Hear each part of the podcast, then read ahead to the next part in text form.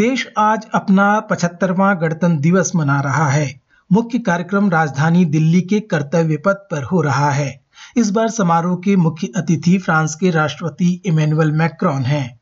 गणतंत्र दिवस परेड की सुरक्षा सुनिश्चित करने के लिए सुरक्षा के पुख्ता इंतज़ाम किए गए हैं।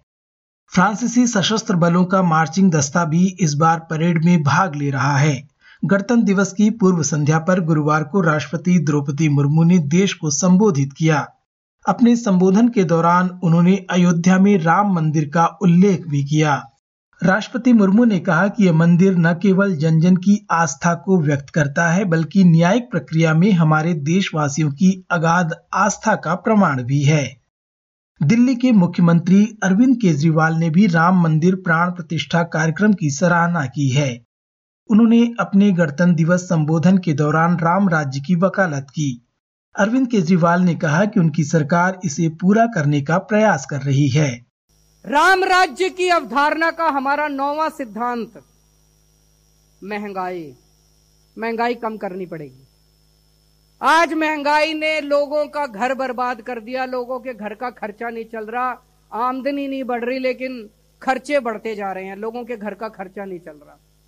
आज मैं दिल्ली का मुख्यमंत्री होने के नाते दिल्ली वालों को कहना चाहता हूँ कि जो जो कदम हमने उठाए हैं, मुझे आज ये कहते हुए बहुत खुशी हो रही है कि केंद्र सरकार के एक सर्वे के सर्वेक्षण के मुताबिक जो भी आया थोड़े दिन पहले, पूरे देश में सबसे कम महँगाई दिल्ली के अंदर है, सबसे कम महँगाई। दिल्ली में हमने आपकी बिजली मुफ़्त की हुई है, आपका पानी मुफ़्त किया हुआ है, आपके बच्चों को अच्छी शिक्षा दे रहे हैं, मुफ़्त में दे रहे हैं। आपका इलाज कर रहे हैं, दवाइयों का खर्चा सारा मुफ़्त है। महिलाओं के लिए बस में सफ़र मुफ़्त है, बुज़ुर्गों की तीर्थ यात्रा मुफ़्त है। भारत दौरे पर आए फ्रांस के राष्ट्रपति इमैनुअल मैक्रॉन और प्रधानमंत्री नरेंद्र मोदी ने गुरुवार को जयपुर में एक रोड शो किया। बाद में दोनों नेताओं के बीच द्विपक्षीय वार्ता भी हुई। इस दौरान क्षेत्रीय और वैश्विक मुद्दों पर चर्चा हुई। दोनों नेताओं ने भारत और फ्रांस के बीच रणनीतिक संबंधों को और प्रगाढ़ करने पर अपनी सहमति जताई है। और अब चर्चा राजनीति की। आगामी लोकसभा चुनाव को लेकर सत्ताधारी भाजपा अपनी तैयारियों में जुटी हुई है। गुरुवार को प्रधानमंत्री मोदी ने उत्तर प्रदेश के बुलंदशहर में एक सभा को संबोधित किया। उन्होंने कहा कि उन्हें चुनावी बिगुल फूकने की ज़रूरत नहीं है, बल्कि यह काम उनके लिए जनता खुद करती है। आज मैं देख रहा था, कुछ मीडिया वाले चला रहे थे कि आज बुलंदशहर में मोदी चुनाव का बिगुल फूकेंगे। मोदी तो विकास का बुगल फूंकता रहता है। मोदी तो समाज के आखिरी व्यक्ति के कल्याण के लिए बुगल फूंकता रहता है। मोदी को न पहले ज़रूरत थी न आज ज़रूरत है न आगे ज़रूरत है चुनाव के बुगल फूकने की। मोदी के लिए तो ये जनता जनार्दन बुगल फूकती रहती है। अपनी सरकार की सराहना करते हुए प्रधानमंत्री मोदी ने कहा कि वह सभी वर्गों के विकास के लिए काम कर रही है।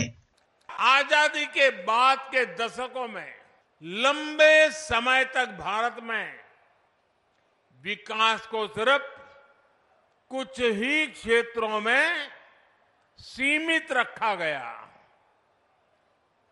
देश का एक बहुत बड़ा हिस्सा विकास से वंचित रहा। इसमें भी उत्तर प्रदेश जहाँ देश की सबसे अधिक आबादी बसती थी, उस पर उतना ध्यान नहीं दिया गया। ये इसलिए हुआ क्योंकि लंबे समय तक यहाँ सरकार चलाने वालों ने शासकों की तरह बर्ताव किया, जनता को अभाव में रखने का इधर भाजपा का मुकाबला करने को एकजुट होने वाला विपक्ष अब तालमेल की कमी से जूझ रहा है। 28 दलों के गठबंधन, इंडिया के कुछ घटक दल सीट शेयरिंग को लेकर नाराज़ हैं। पश्चिम बंगाल में तृणमूल कांग्रेस ने अकेले चुनाव लड़ने की घोषणा की है तो पंजाब में आम आदमी पार्टी भी एकला चलो की रणनीति का राग अलाप रही है। बिहार में जेडीयू को लेकर संशय बना हुआ है। जेडीयू नेता और बिहार के मुख्यमंत्री इंडिया गठबंधन को छोड़कर एनडीए में शामिल हो सकते हैं इसको लेकर चर्चाओं का बाज़ार गर्म है। हालाँकि जेडीयू के राष्ट्रीय प्रवक्ता के सी त्यागी अटकलों को खारिज करते हैं। इंडिया गठबंधन सलामत है। लोक जनशक्ति पार्टी के नेता चिराग पासवान इस संभावना के बारे में बात करते हुए कहते हैं। बिहार की परिस्थितियों पर राजनीतिक स्थितियों पर नज़र लोक जनशक्ति पार्टी रामविलास की भी है। यकीनन भारतीय जनता पार्टी के शीर्ष नेतृत्व से मौजूदा परिस्थितियों पर चर्चा भी हुई है। पर मुझे लगता है कि जब तक आ, सारी चीज़ें एक बार क्लियर नहीं हो जाती किसी भी तरीके की कोई भी टिप्पणी करना उचित नहीं होगा। जो भी होगा मैं इतना ज़रूर मानूँगा कि वो प्रदेश हित में होगा।